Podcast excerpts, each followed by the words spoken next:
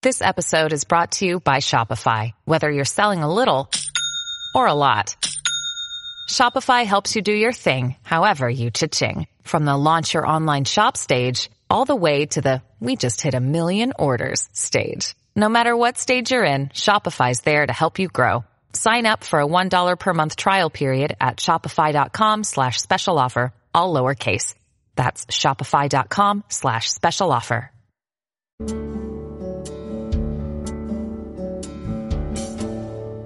This week on Q&A, West Point English professor Elizabeth Samet discusses her annotated edition of Ulysses S. Grant's memoirs.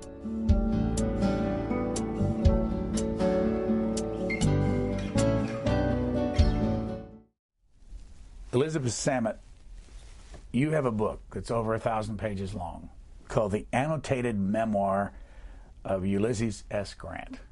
What's different about this book than all the other Grant books?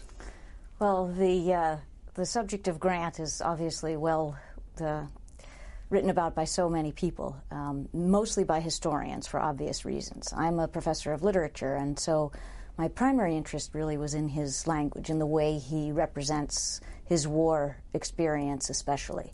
And I wanted to try to situate the book in its literary and cultural context in the 19th century, and also in a sort of longer term, longer horizon, to think about it in the spectrum of war writing from antiquity really to the present day, and how challenging it is to represent war in language, and how Grant really does rise to the occasion in that respect. You teach English literature to what group? I teach uh, English to cadets at the United States Military Academy at West Point, and I teach everything from our first year cadets, known as plebes, to the uh, upper class cadets who are sometimes English majors. Um, we have a full range of uh, undergraduate majors, including English literature. Is there any way to describe the difference between teaching to a cadet that's at West Point and a, other, a student in a normal uh, university? I think in many ways there are many similarities, the subject matter, for example, but my students have a very particular idea of what they'll be doing after graduation. And so our study of literature has a context, uh, a shared context, that I think might not be the case at other institutions. How did you go to West Point? Actually, the, the part of that answer is Grant. Um, I was in graduate school and ended Where? up reading at Yale, reading the memoirs, and I don't, I can't even tell anymore how I came to them. But there I was reading them when I was supposed to be writing my dissertation, and they surprised me immensely and introduced me to West Point, where he was an ambivalent cadet. And I found myself really attracted by his story and surprised by it. And then soon after that, the opportunity came up to teach there. So it was a happy coincidence. What surprised you about the memoirs? I expected from my limited acquaintance with 19th century memoirs a more florid, ornate approach to writing, but also a more romantic, heroic, glorified account of war. And his account is the antithesis of all of that. It's lean and spare in terms of the language itself. And it is, I, he regarded war as a business which he was trained to do, but he never reveled in it. And he never took delight or uh, any relish in the activity. What's the period of time that these uh, memoirs cover? So the memoirs cover, in a conven- in this way, they're a conventional 19th century autobiography in that they begin with his youth, his boyhood. Doesn't spend much time on that. Spends a great deal of time on the Mexican War. Some of the most interesting moments for me occurred during the treatment of the Mexican War. And then he goes all the way up through the end of the Civil War and stops there. What do you think of him? Uh, I admire him. I admire him because he's fallible and because he often, though not always, but often in the memoirs will own up to that, will own up to failures, is willing to tell a joke on himself. I think in that he shared something with Lincoln. Um, in his sense of humor and his self deprecation. Um, and he was always willing to suggest that he had learned something or figured something out along the way. One of the biggest surprises in the memoir isn't the memoir, it's a note on the flap of the book's cover. There is so much there. A tanner's son, failing at so much, turned savior of his country, a slaveholder turned mass emancipator, The Warrior Transformed into a Warrior Poet, the words of Ta-Nehisi Coates. Yes, uh, Ta-Nehisi Coates is a big Grant fan, and I think he captures quite beautifully. He did a wonderful series of blogs for, for The Atlantic on his experience of reading the memoirs. And I think that he found in Grant uh, someone who has deep flaws but also great virtues, and who did rise from modest circumstances to become a great savior of the of the Union, and as Coates suggests, a mass emancipator serving that cause. Where did you grow up? I grew up in Boston. Anybody in your family in the military? My father uh, was in the Army Air Corps in World War II. Did you ever talk to him about that? I did. I talked to him a lot about his his war, about his army, uh, which was very different, of course, from today's army. Um, and I think, like many members of his generation, he uh, always downplayed those experiences. Um, and he was perfectly willing to talk to me about them. He, he served uh, much of the war as an air traffic controller uh, in India. When uh, you teach at West Point, how often do you have to be in the classroom? Um, I think we're in the classroom. It's probably comparable to most civilian institutions. So, you know, teach a, a few courses each semester, um, and then meeting with students uh, individually as well. If I walked into your classroom, what would I most likely hear you talking about? You'd most likely hear me talking about uh, probably a specific passage in a work. I love to dig right in with poetry or prose to the text itself and to look at the evidence and see what it has to tell us before we jump to conclusions. Do they read the memoirs? They do. In fact, I'm teaching, uh, I've, I've always taught various excerpts for, for a variety of reasons, but this year I'm teaching our uh, war literature elective, and we're focusing on the Civil War, and so Grant's memoirs will be a big part of it. So many people have come to this chair right here and talked about U.S. Grant, and I want to show you a little bit of video of, of some of them and ask you why, how so many books have been written and whether or not they ever sell. Here's one of the most recent ones, Ron Chernow.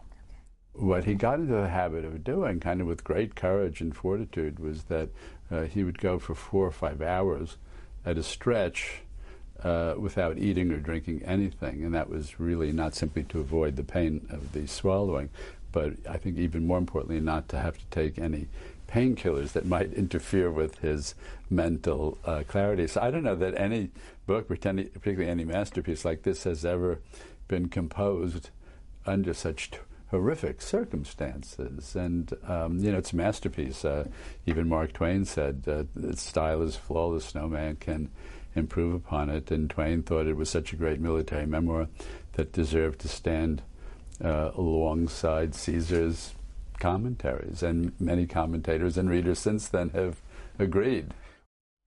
What would you add to that? Uh, well, I would suggest that it, that the story of the memoir's composition is part of what lends this book its great power for me. So I, I would agree with that. Um, the the pain that Grant suffered, the way that he had to conserve his energy. Uh, the Library of Congress, in addition to having the manuscript, has a collection of many of the notes that Grant would write because it was so painful to speak that he would write to his doctor.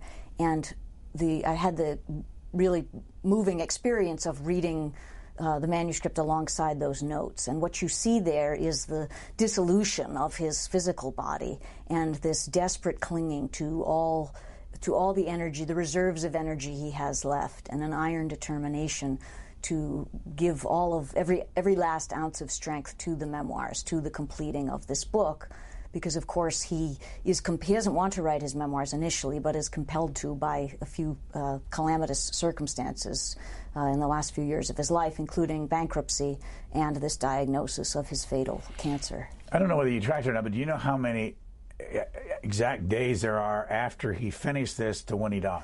There, it's it's only a few days, about uh, uh, I think less than than a week, when he's doing the last uh, correcting proofs and things like that until he dies, and he's up at a cottage in Mount McGregor near Saratoga, New York, and um, asks to be. You can still go up there. It's relatively unspoiled. A lot of not a lot of people visit it, um, and you can see the circumstances in which he wrote it, and the, the same room and the chair in which he sat, and you can get a sense of. Uh, the whole atmosphere there when he was when he was working on it. Back in 2016, Ronald White also did a book on U.S. Grant, and he was here, and here's just a little bit of what he had to say. Grant puts us right into the story as if maybe Lee could win, maybe he would win. He masters the idea of writing with action verbs. He eschews adjectives and adverbs. And John Russell Young, who was traveling with him as a correspondent for a New York newspaper, elicits from Grant all kinds of personal reminiscences about the key figures of the era Abraham Lincoln, George McClellan, Robert E. Lee. These become then part of the memoir, where Grant gives his own thumbnail sketches of why Abraham Lincoln in his words, is the greatest figure of this whole era. And so it's just memorable to read this. It's very clear, spare English language. Lincoln said he liked the Saxon language, sturdy one syllable words. Grant writes in the very same way. Did you read his book? Yes, yes, I've read his biography. Did you read Ron Chernow's book? Yes. So Is there any difference all... between these books? Uh, yeah, I, th- I think um, I think Ron White's book is is really interesting on a lot of different elements, uh, especially Grant's youth and his Methodism and um, a variety of attributes. I think uh, Ron Chernow emphasizes a couple of things. I think he he's uh, emphasizes the presidency and the various strides that the administration made on behalf of civil rights for African Americans, all of which, sadly, of course, are, are erased in the Compromise of 1877. But um, he also makes uh, Ron Chernow's book also makes much of Grant's alcoholism, as he calls it, uh, and I think uh, Chernow wants to change the way we think about Grant's relationship with alcohol uh, instead of looking at it as a moral failing as it would have been regarded in the 19th century, to look at it more as uh, an addiction. Um, I, I, don't regard I think Grant, when he was uh, alone in the West, away from his family, in between the Mexican and Civil Wars, uh, did probably drink to excess, and that the circumstances surrounding his resignation from the Army are mysterious, but that's really where the rumors start about his drinking. But I think I resist the temptation to make Grant's relationship or struggle with alcohol the main narrative of his life. This is called an annotated memoir. What does that mean? So it's full of uh, my own annotations and illustrations uh, throughout the work, and there, th- those are the moments where I try to read Grant's prose, Grant's descriptions in parallel with uh, descriptions of similar or the same episodes by his contemporaries, or descriptions, let's say, of a siege or of an attack, comparing those Grant's descriptions with those that come from other periods, everything from Caesar uh, um, Ron Chernow mentioned uh, the, the connection that Twain makes between Caesar's commentaries and Grant's memoirs. So I will put Caesar in there and Caesar's description of various uh, activities connected to war, and then Grant's. Twain was the publisher of the book. Yes. Um, how did you? What was the time when you said, "I got to do this," or who said this to you, Elizabeth Samet? You've got to do this annotated version. Um, so fortunately, my editor said, "Would you like to do this?" And I said, "Absolutely. I think that would be a great idea." And it sort of, uh, I realized at the time that I had been in my own way unwittingly preparing it, preparing it since graduate school when the book became so important to me. Um, and so it was really a kind of dream come true to be able to to spend so much time uh, with this book that had, in many ways, shaped my ideas of 19th century America, my ideas of military culture, um, and various attitudes. A lot of that comes through through Grant for me. When did you start?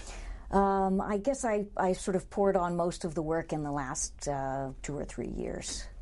You mean so, it only took two or three years to do what you did here? Yeah, I, I mean, it was in a, a sense a, sort of organizing, thinking that I had been doing for a long time, but it was a pretty intensive period of work. Yeah. What's the most fun part of this for you? Uh, that's a that's a difficult question to answer in that uh, there were so many parts that I enjoyed. What, one of the parts that I enjoyed the most was going to battlefields and uh, being able to bring the book along and see the terrain. Uh, one of Grant's, I think, great strengths as a commander was his amazing ability to understand terrain and topography. And so he writes about it with an ease and uh, with a great clarity. But to be there once, I don't share that necessarily, that uh, automatic understanding of terrain. And so to be able to go to Shiloh, for example, and to be able to understand the, uh, the the topography that he's describing uh, in the book is was really a great treat for me. And, and one of the other elements that I, I greatly enjoyed is connected with that um, was photography, was being able to. Uh, through photography, another way of making sense of the war and making sense of the way we remember it. And there's a lot of your photography in the book. Yes, I was fortunately able to include that, as well as images from the West Point archives and from the Library of Congress and other places. What would you say to someone who doesn't really care about the Civil War? And you know you find these people who right. say, you get somebody right. that's totally for it, and somebody else says, I don't care about the Civil War. Right. When you talk about Shiloh, where is it and what happened there? So, uh, Shiloh is in Tennessee, and it was the first major battle in the Western theater. The Western theater of the Civil War is, I think, largely neglected in favor of the Eastern theater and the battles in Virginia. Um, and Shiloh has a it's a two-day battle. It has a tremendous number of casualties, and I think that, like Antietam, which is probably a, a more well known battle in the East, it really changes the way many people think about the war. I think a lot of soldiers and civilians had thought the Civil War would be over in a matter of months. Shiloh confirms for Grant in particular that he would have to, that they would have to win the war uh, by complete conquest. Um, that this was an all or nothing venture. So that was 1862. Right. Um, how long did you spend there when you went to visit? Uh, I spent a day, a, a, nice day at Shiloh, and then and looked around at Corinth and northern Mississippi as well, which is the where there's a still is a, an important railroad junction, and there was the site of a, a battle and a siege um, in the war as well. Uh, it took. Uh, about a month for the Union troops to make it down to Corinth. And it's actually an interesting story, um, which Grant writes about. By the time uh, they get to Corinth, Grant had been, even though he won the Battle of Shiloh, he had been criticized heavily for not being prepared um, and for being surprised.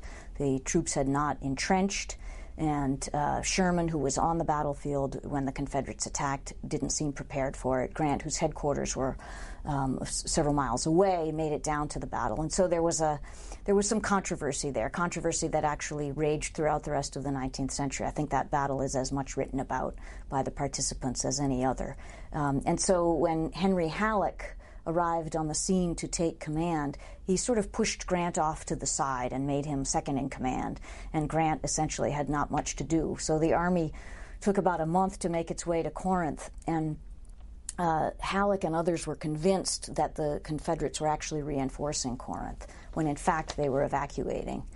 And Grant has a wonderful passage in there where he says that many of the troops, his troops, were had been railroad men in civilian life, and they used to put their ears to the rail, and they could tell which trains were full and which were empty. And the, the railroad men said the trains, the heavy trains, are leaving, and the empty trains are coming back. But the Confederates, through a ruse, uh, cheering incoming trains, actually ended up fooling the, the Union troops. I, I, remember this statistic. Help me out here. That it was at Shiloh. There were two thousand horses buried. Was it there, or was that just? That's there. There were many, and, and I'm not sure of the exact number, but there were so many that when Sherman writes home about the battle afterwards, he he spends time telling his wife actually that the number of horses on the battlefield is, is astronomical and and uh, it is a shocking sight. Throughout the war, the number of horses and mules to be burned or buried was really incredible. Here's, I think the first person I interviewed here on Grant was Jeffrey Perret uh, back in 1997. And uh, I want to run a clip where he talks about Grant's role in the Civil War and see if you agree or disagree. Uh, no Grant. Uh, and there is no victory in the Civil War for the Union. The Civil War would have probably ended in a, a stalemate with a, a, negotiated peace rather than a, a, surrender. Now, what kind of peace that would be, I, I, I don't know. But I believe that Grant was the only general who could coordinate the Union's strengths uh, and bring them to bear on, on the Confederacy uh, in time to ensure Lincoln's reelection in 1864. What would Abraham Lincoln say was Grant's biggest strength? I think, well, he, he said it's a version of it several times, was that he had a tenacity and a will to keep going uh, where other generals would have been daunted.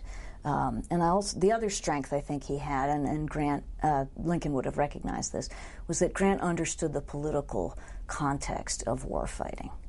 And I'm not sure that all of his contemporaries did. So he understood sometimes that the timing of victories. He understood the need for what was called uh, the political general, the general who was an appointee, who could bring in votes, which uh, was particularly important, um, and could also uh, recruit effectively, but may have had some political. There were a few political generals. John Logan was one of them, who actually turned out to be good uh, commanders in the field, but many were not, and it was a sort of inconvenience that Grant and other professionals had to put up with. But he understood the reasons for it, and he understood that uh, Lincoln's war aims had a great deal to do with tactics and operations and strategy, that they were all of a piece.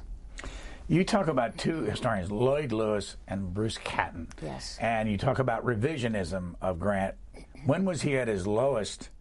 And I know in our surveys, we've done three surveys on presidents, he's gone mm. from 33 up to 22, I believe, okay. uh, over a period of about 10 years. But when was he at his lowest, and why has there been a revision? So he, but something we tend to forget is that at the time he died in 1885, he was the most famous American in the world, probably. Um, he had achieved a kind of celebrity, probably even greater than Lincoln's. And in his world tour that he took after his presidency, he went all the way to Japan and was greeted everywhere he, he went as a, as a great hero. Um, and then soon after his death, he was his death and his funeral, uh, in which there were two uh, Confederate and two Union pallbearers, former Confederate and, and, Union pallbearers, was a sort of great moment of national reconciliation. And unfortunately, that drive toward reconciliation, coming on the heels of the end of Reconstruction, um, was achieved at the expense of African Americans. And Frederick Douglass, uh, in a speech um, before uh, several years before Grant's death, talks about um, peace among the whites and what that would mean for the country. And uh, what it ended up meaning was um, the rise of Jim Crow in the South and um, rolling back all of the advances made during the war and in the 13th, 14th, and 15th Amendments for African American civil rights. And the engines of uh, what we think of as a lost cause nostalgia really got into gear uh, during the 1890s and uh, throughout the early part of the 20th century, culminating, I think, uh, in the 50th uh, reunion at Gettysburg in 1913, where Woodrow Wilson, who was the first president um, from the South after the, the Civil War, and who introduced segregation uh, into Washington, D.C., into the federal workforce, um, in his history of the American people, um, espoused this similar sort of uh, idea about Reconstruction, that it was a, a tyrannical uh, regime imposed on the South and that the South had sort of liberated itself from this yoke. Um, and Grant was a casualty of that lost cause nostalgia, which uh, really dominated much of the century. And then Lewis and Catton uh, working in the middle of the century, uh, really began, I think, a resurgence that's continued ever since as we've continued to reevaluate the war and reevaluate our own attitudes toward uh, memorialization and commemoration. Can you t- explain more about lost cause? It, in my reading, and I'm no expert on any of this, but in my reading, that that phrase has come up more and more in recent years.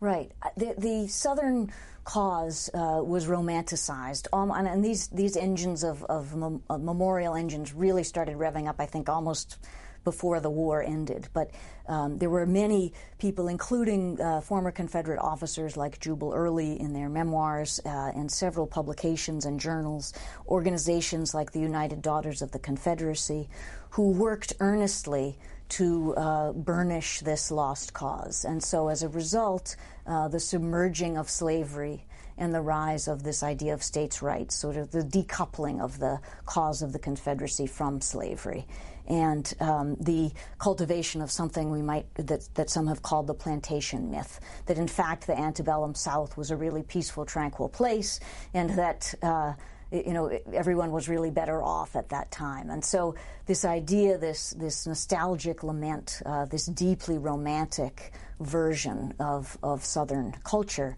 um, which really triumphed, I think. And there was nothing in the Northern literature really that counteracted it. And so, you know, if the the uh, the historian Eric Foner uh, said this, I'm paraphrasing, but the, the North won the war, but the South really won the memory, uh, the war over the memory of the war.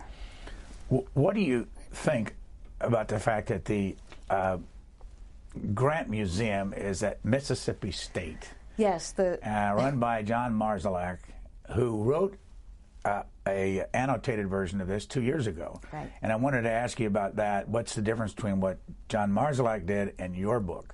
To start with, but what do you think of the fact that the Grant Museum is at Mississippi State University? Right. Um, well, I think that the library it couldn't be in better hands than John's, um, and uh, I spent a wonderful week down there doing research.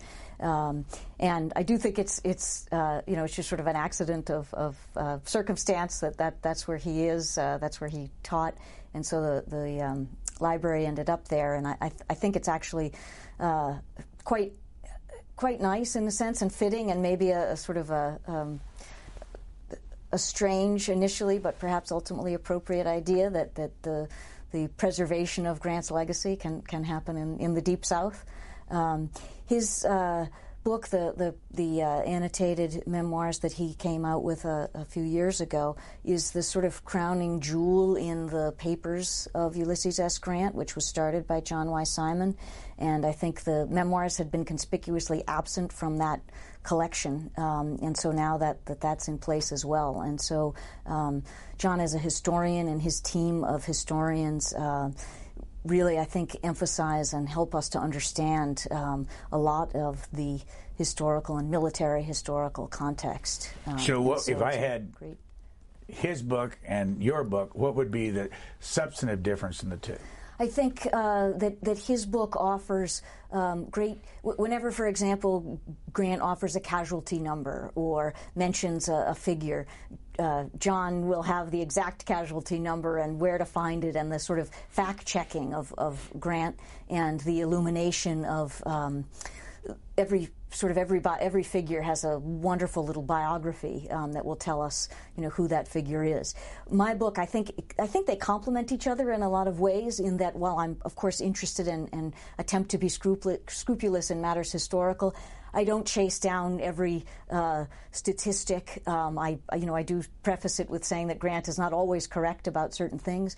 I'm more interested in the way that he remembers it and the way that he chooses to represent war. So I will often delve into those moments where he doesn't describe something. What Grant fails to mention here is some aspect of the, the conflict. So, for example, when he talks about casualties uh, on a battlefield, I will often pair those moments with a detailed description, for example, of field hospitals from physicians of the time, from surgeons of the time, or accounts of those from a contemporary novelist. So the, the novelist John William DeForest, for example, who has a book um, based, a novel based on his own war service, has a detailed description of a scene in a field hospital. Grant doesn't offer that, so I want to sort of use those moments in 19th century literature as a kind of complement to flesh out the book. I once asked John Y. Simon, who's deceased since uh, 2008, uh, what he didn't like about Grant, and he was responsible for the Grant papers in the very beginning,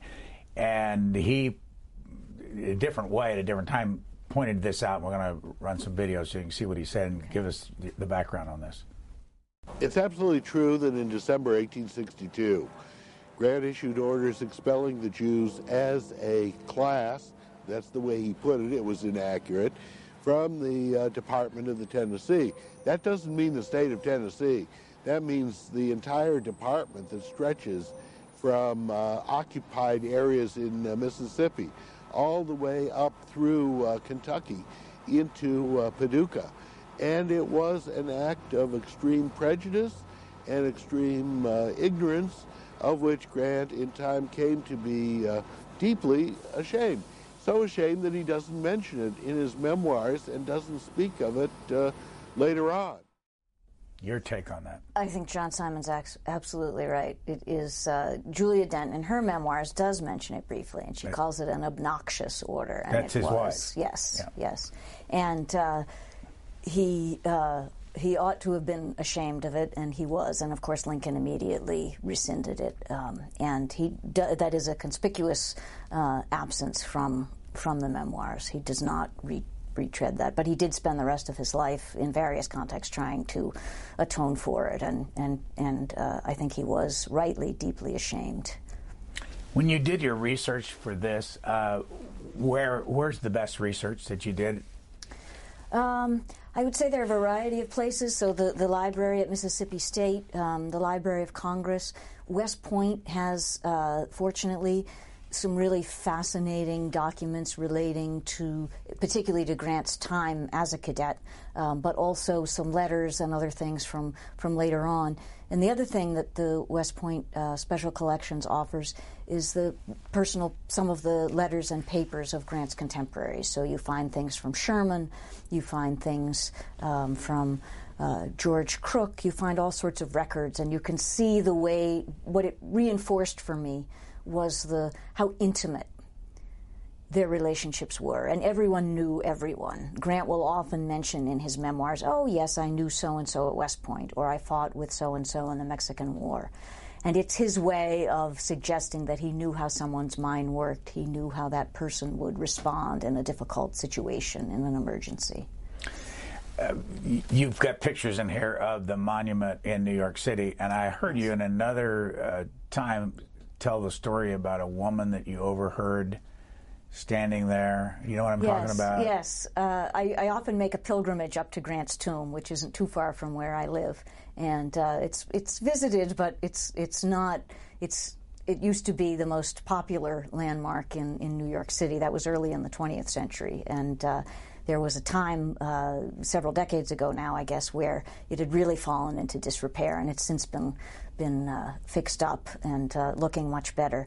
But I'm not sure that everybody knows what they're looking for when they go to see it. And so I did overhear someone, uh, a tourist, say to her companion, uh, I didn't even know we had a president named Grant. What was your reaction yeah. when you heard that? Well, I sort of laughed. I didn't intervene, but I did laugh. Um, and it, it, struck me because I, I think for me, I don't. I, mean, obviously, I, am interested in Grant as president, and that presidency was uh, was puzzling and troubling in many ways. Um, but when I think of him, I think I think of him uh, first as a writer because that's how I first encountered him, um, not as a general, not as a president, but as someone who was writing about all of these experiences. And had, so, had he written I, anything other than this memoir? Uh, he well, of course, you can read his his wartime dispatches and letters, and so I, and I had read some of those uh, from earlier in his life. Um, and then he did write near the end of his life a few articles uh, for the Century magazine, uh, partic- uh, the first one on Shiloh, and that was how uh, the Century magazine actually first encouraged him to write his memoirs. And uh, it was when Mark Twain saw the deal the Century was giving him that he said, No, no, no, I can do much better for you. You, um, I bring this up for obvious reasons. You'll see uh, this is a quote you have from Gore Vidal. Mm-hmm. Um, that you, Ulysses S. Grant's memoir was the best American prose, proof that genius is innate since West Point's English department in his day, and he went there, did not dazzle.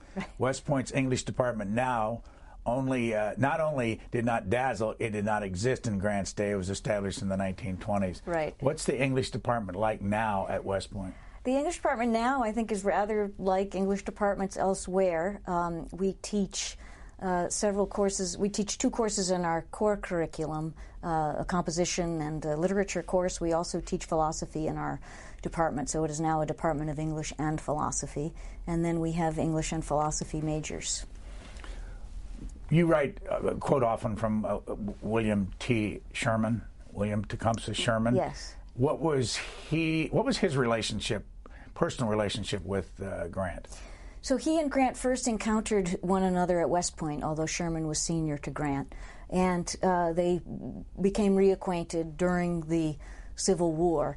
And it was, I think, Grant's, for both men, it was the most important professional relationship of their lives. And uh, it was characterized by, an, by a great deal of trust. Um, they had disagreements on occasion. In fact, uh, at Vicksburg, when Grant decided to uh, his decided on his strategy of, of running the batteries uh, below the fortress at Vicksburg and coming up from the south, um, actually uh, cutting loose from his base of supply, Sherman cautioned him against it. He was not. He was opposed to this and wrote wrote him a note saying this. Um, and of course, that that uh, that strategy of cutting loose from supplies is something that Sherman took to an extreme uh, in his march through the South later on in the war.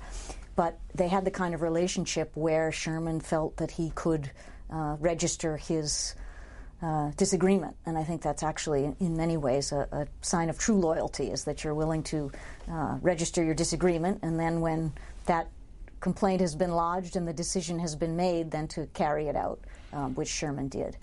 This is in odd um, quotes and all that from the book, and I'll get your reaction to This is from uh, what Grant wrote. The conceit was knocked out of me by two little circumstances that happened soon after the arrival of the clothes, which gave me a distaste for military uniform that I've never recovered from. Right. What's the background on that? So he. Uh, he's often uh, pictured in the Civil War wearing just sort of a, a regular coat with the general's uh, straps, as he called them, the, the insignia, the shoulder straps. He really didn't like uh, grand uniforms. And uh, he tells that story in his youth of getting that first uniform and being mocked uh, by people at home.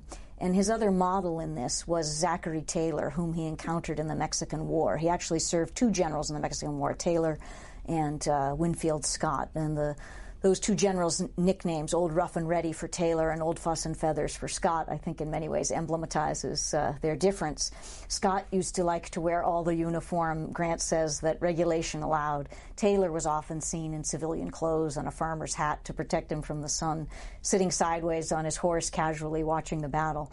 Um, and Scott was always uh, dressed to the nines. And I think that uh, Grant took Taylor as a model in that. And also, he took Taylor as a model in his prose. He said that Taylor wrote orders uh, in language so plain there could be no mistaking it. And that's his own. As you know, Abraham Lincoln was a private or whatever in the Mexican War. Uh, right. Uh, did he, uh, did uh, Lincoln and Grant ever cross paths in the Mexican War? Uh, no. And what, year, so, what well, years so were Lincoln those? was in the, the I believe, in the um, the Blackfoot War, as it was called, I think. And then his involvement in the Mexican War, um, actually, by that time, I yeah, think that's right. a congressman. Congress. Yeah, he was against it. Yeah, and, and spoke out against it and was ridiculed uh, as, a, as yeah. a result. Um, and so I'm not even sure at the time that they would have known they would have known each other. But Lincoln's own account um, of his war service uh, is, he, you know, he says that uh, he, he um, is a very self-deprecating moment about his very unheroic uh, uh, war service. Here's an example of how you use literature. Uh, and these are your words. Grant's playful, rather literary vignette calls to mind a moment in Charles Dickens' Great Expectations. What were you doing there? What's that? What's that story? So, uh, Great Expectations was actually uh, in my mind because I've several times uh, when I was working on this because I teach it to the cadets, um, and it was uh, serialized um, and then published uh, in the 1860s. And you can actually see cadets at the time, we have the library registers, checking it out from the library and reading it. Um, and so I, I sort of associate it with that time period.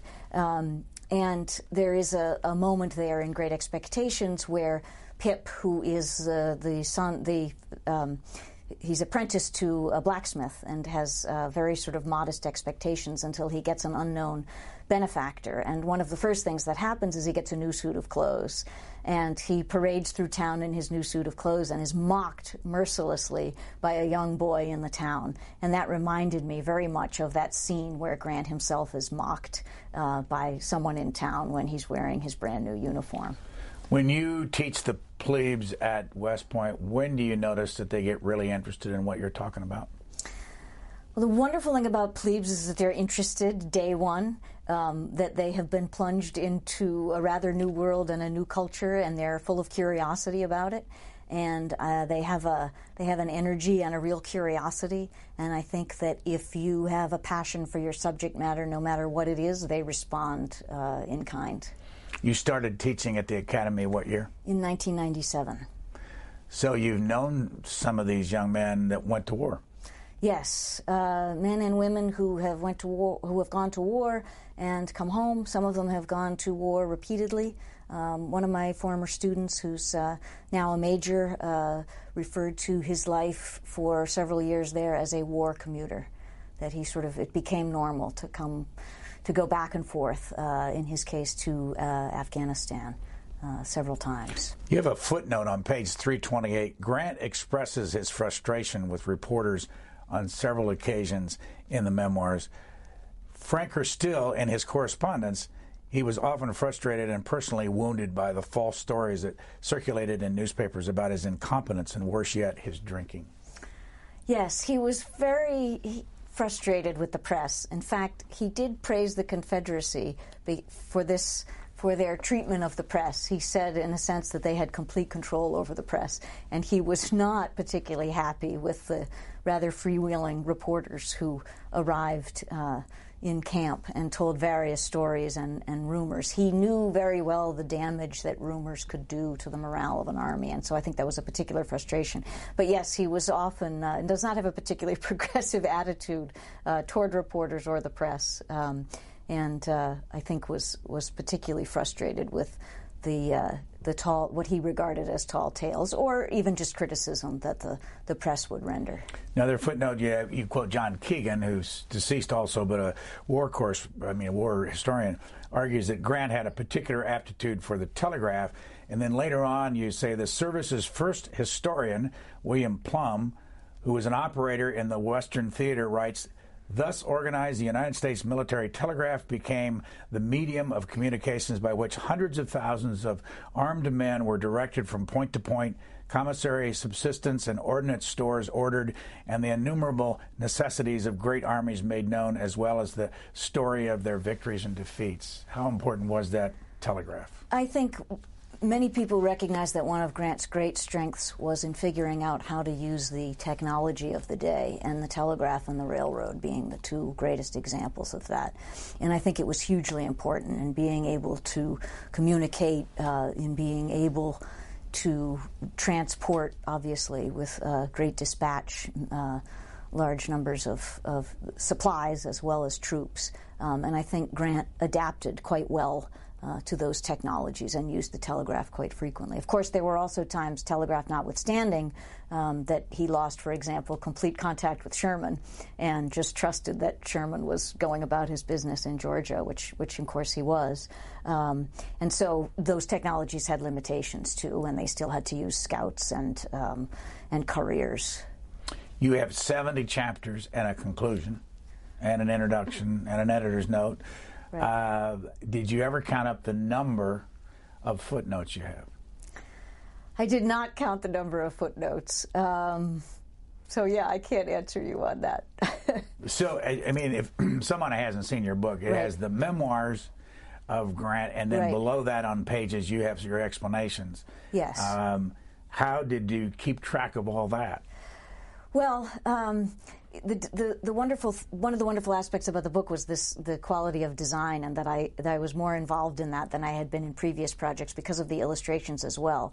So there was a great challenge sometimes in figuring out when I was reading around in different memoirs or different uh, pieces from the period what would be the best place for a fantastic description of this or that. Um, and so it did occasion a lot of reshuffling and a lot and moving things around to find just the right moment. Uh, to uh, illustrate a particular aspect of war, or also um, to illustrate what was happening uh, to civilians at the time. Because I think we tend to forget. That's another reason I liked going to battlefields was that we tend to forget that people were trying to carry on. Farmers and uh, people were living their lives uh, while armies marched through their towns and their fields. And uh, that's easily forgotten, I think. So sometimes uh, using diaries, particularly, for example, uh, during the siege of Vicksburg, using diaries from civilians who were trapped in the city at the time offered a counterpoint to Grant's description of all of the siege operations uh, along his lines. You have a, a, full page on page 691 about uh, casualties, and it starts out with historians estimate a total of 195,000 Union and 215,000 Confederate prisoners of war approximately 15.5% of the former and 12% of the latter died. and then later on, you quote from the Sanitary Commission's 1864 report on famine. What was that? So I'm not sure exactly which. Well, let me read to you what Okay. you what you quote. it was about the middle of last autumn that this process of slow starvation became intolerable, injurious, and cruel. The cornbread began to be the roughest and coarsest description. Portions of the cob and husk were often found ground in with the meal. I'll jump ahead. The peas were often full of worms or maggots in the uh, uh, in in a was it chrysalis state? Is that the way you pronounce it? And which, when they made soup, floated on the surface. What were you trying to do? So I believe that's the description of conditions in Libby Prison in, in Richmond. Correct. Yeah. Um, so the Sanitary Commission, an organization of volunteers, uh, was trying to detail the various privations in southern. Uh, in prisoner of war camps, the treatment of uh, southern prisoners in northern camps, uh, particularly in New York State, um, was also quite brutal, um, and the conditions freezing. Uh, To be a prisoner of war uh, during this during any conflict um, is a, is a horrible thing. In this conflict, it often entailed. That those kinds of hardships, that the, the food and the conditions were, were terrible, and Libby was particularly bad um, in that respect, as was Andersonville. Uh, Did you go to either prison? So I have not visited those the, those sites. How have have historian? How overall has have historians done on capturing the Civil War, and how well did the government do at the time keeping records?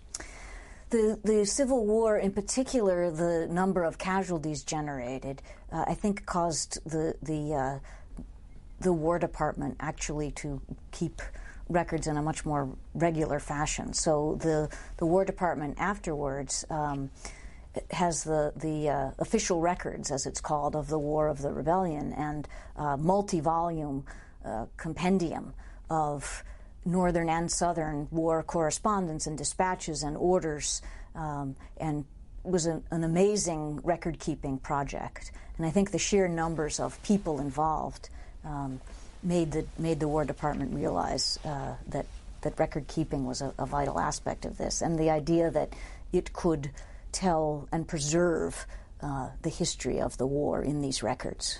I just noticed in one of the footnotes the name uh, Brooks Simpson, and Brooks Simpson was here in the year 2000 talking about Grant.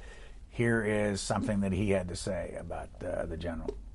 And I think he's an extremely able commander who was able to master challenges that uh, felled uh, other men. Uh, uh, that uh, his success was not inevitable uh, by any means, that he was a, a master at improvising, responding on the spur of the moment to changes in plan and changes in circumstances. I think he did that well.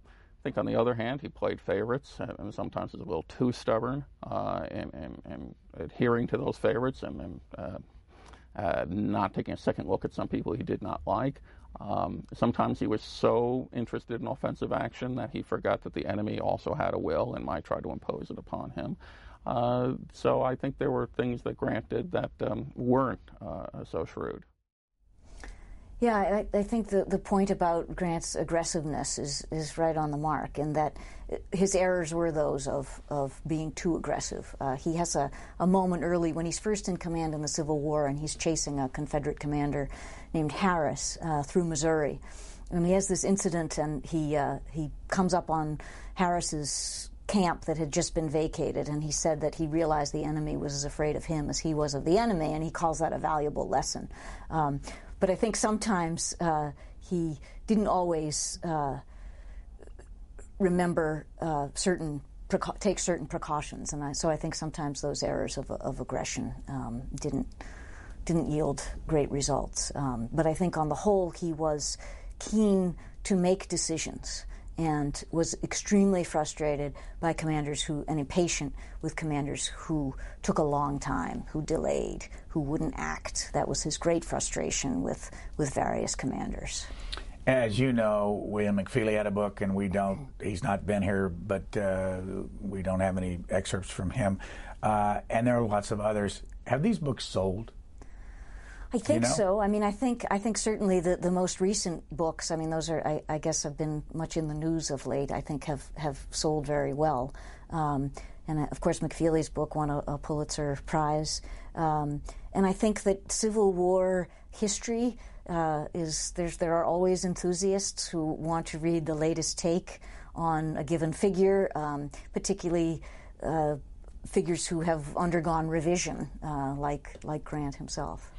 Uh, the same footnote that has Brooks Simpson's uh, reference in it, it starts out this way. Uh, perhaps more than any other engagement, the assault at Cold Harbor gave Grant a reputation as a butcher. Why? Well, the assault at Cold Harbor. Um, unfortunately, the Confederates had already had time to entrench, and th- this assault was ordered, um, and the casualties were devastating. And I have s- some accounts in there of of uh, the the cries of the wounded and the the sheer number of, of casualties. And that and w- one of the attacks at Vicksburg are the, the two things that Grant says he regrets the most. He also regretted uh, the attack, um, the, the explosion of the crater at Petersburg. And this is a moment, Brooks Simpson, in that segment you played, talked about some of Grant's errors as a commander. Um, I think in some of those instances, because he was very willing to delegate and did not want to. Um, to spend a lot of his time um, worrying about matters that his subordinates could uh, do, and I think as a result freed himself up to think about strategic issues. Sometimes he didn't intervene when he should have, and I think he let the, the squabbles of uh, other commanders sometimes interfere with the effectiveness of various operations. But he, he owns that, that error at Cold Harbor, and I think that is the thing that his detractors seize on, so that in those low periods of his reputation, when he's called a drunk and a butcher, it's Cold Harbor um, that people really do have in mind. And it was a, a devastating and horrible battle. All right, the last person I ever expected to read about in your book was Tallulah Bankhead. Yes. Who was she, and why did she make it to your book? Well, Tallulah Bankhead is in the book for a couple of reasons. Um, one was uh, I did mention the little foxes. There's a there's a um, an allusion to Sherman in the South in the, in the Little Foxes, and I, it was yet another of those pop culture, popular culture references to the Civil War in the 20th century that I wanted to bring in. Um, but also, her grandfather uh, was a Confederate veteran and a senator, and uh, she uh, was sometimes in Washington, I think, uh, attending various festivities with him. And so his uh, he appeared actually, and this sort of talks. This is a sort of example, I think, of the the kind of strangeness of the way that we have remembered that war. But appeared in his Confederate uh, uniform on the floor of the Senate at the occasion um, of a, a reunion, and then marched down uh, Pennsylvania Avenue, I believe, with a fellow senator who was in his Union uniform. And this was that sort of emblem of, that strange emblem of, of reconciliation. Um, and uh, so I, I, thought that was important uh, to talk about and to think about the ways in which those figures who had served in the Confederacy made their way back into national life in various contexts. His name was John Bankhead. He was a senator from Alabama, and it's uh, you quote in here. Um, see if I can make sure I keep it straight. That in his 1920 memorial address for uh, Bankhead, Senator Henry Cabot Lodge of Massachusetts, the state of radical Republican Charles Sumner emphasized unity above all, and I just read a little bit of it. Two years before his death, there was held here in Washington the 27th annual reunion of the Confederate veterans, and Senator Bankhead made on this floor a motion that the Senate adjourn over the day of their parade. I imagine that all who were present must recall the scene when Senator Bankhead, dressed in a uniform of Confederate gray, simple as always, without notice and without parade, arose and addressed the Senate in support of his motion. Yeah, I, I when you read it again, I'm amazed yet again that um, someone could appear, that a senator could appear in his old Confederate uniform on the floor of the of the United States Senate. It is a it's a remarkable moment, uh, I think, in our history. Later on, and shows you how big this book is on page 895. it's a, what is it, a $45 book? Um, you have a John Russell uh, Young reported Ulysses and Julia Grant's recollection of the day of the assassination. Uh, here's some of the quotes. The darkest day of my life, said the general, was the day I heard of Lincoln's assassination. I did not know what it meant. Here was the rebellion put down in the field and starting up in the uh, the gutters. We had fought it as a war. Now we had to fight it as an assassination.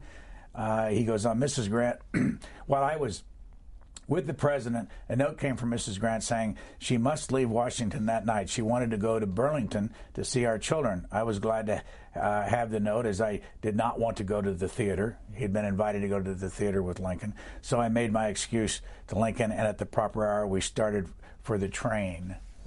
What else happened that night? Where did they go? Yeah, so uh, Grant and and uh, Ulysses and Julia Grant were to go to, they had been invited uh, to go to Ford's Theater that night with uh, the president and Mrs. Lincoln. And uh, I'm not sure that uh, Julia Grant and, and, Mary Lincoln got along all that well, um, but I think they really wanted to get back to Burlington, New Jersey, where their children were. And Grant, too, I think, was happiest with his family. Um, and wanted to get back to them. So they ended up going straight home. But of course, Grant had to turn right around and go back to Washington um, as soon as he learned of the assassination. So it was just sort of by chance that he was not there uh, in the box. As they were on their way to the train, this is the amazing thing about this. Uh, footnote as we were driving along Pennsylvania Avenue, the horseman drove past us on a gallop, and this is somebody that had been rude to them at a lunch and back again around our carriage looking into it. Mrs. Grant said, There is the man who sat near us at lunch today with some other men and tried to overhear our conversation. He was so rude that we left the dining room. Uh, turns out it was John Wilkes Booth. Yeah, the, the conspirators were sort of it was it was so mysterious, and I think that, that afterwards that they, I think they probably regarded themselves as quite fortunate to have escaped. Later on, Walt Whitman comes into the picture. Why Walt Whitman? Right. That's part of your your English and your yes. So so Walt Whitman, uh, both in his uh, poetry and drum taps, um, and in his account of working as a, a volunteer uh, nurse. Uh, and uh, tending to wounded soldiers, writes a great deal about the Civil War and uh, writes a great deal um, about one of the things that's interesting to me about Whitman is that the, he notes in the beginning the great enthusiasm for war. Um, the volunteers marching off, thinking it would sort of be a lark and wouldn't last very long, um, parading through the streets of Manhattan. Um, and then, of course, the war turning into something very different. And then he also uh, writes a lovely portrait of Grant. Um, in which he suggests um, that he is a sort of has some distinctively American virtues of a kind of modesty, um, and uh, has a, Whitman seems to have a great. It's a very affectionate portrait of Grant. Uh, we're about out of time. You, you, Gary Cooper's in this, and movies are in it, and Frank Capra, and it goes on and on. If Grant was sitting here today, what's the one question you'd want to ask him first? Oh wow. Um, actually, and this will probably come as a surprise. I would want to hear more about something he alludes to only briefly there, um, and that's what I think of as uh, the lost years. So it would be about those years, those that time uh, in the Pacific Northwest, where his letters reveal to Julia how miserable he is. Um, but I would sort of want to hear more about how that period alone shaped his thinking about the Army and about war itself. Our guest teaches English literature literature at West Point.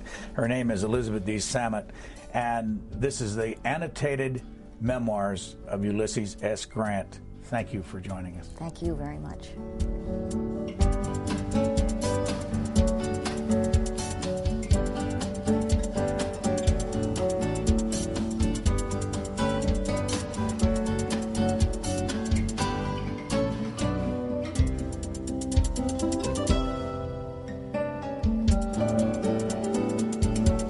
Free transcripts, or to give us your comments about this program, visit us at qanda.org. Q&A programs are also available as C-SPAN podcasts.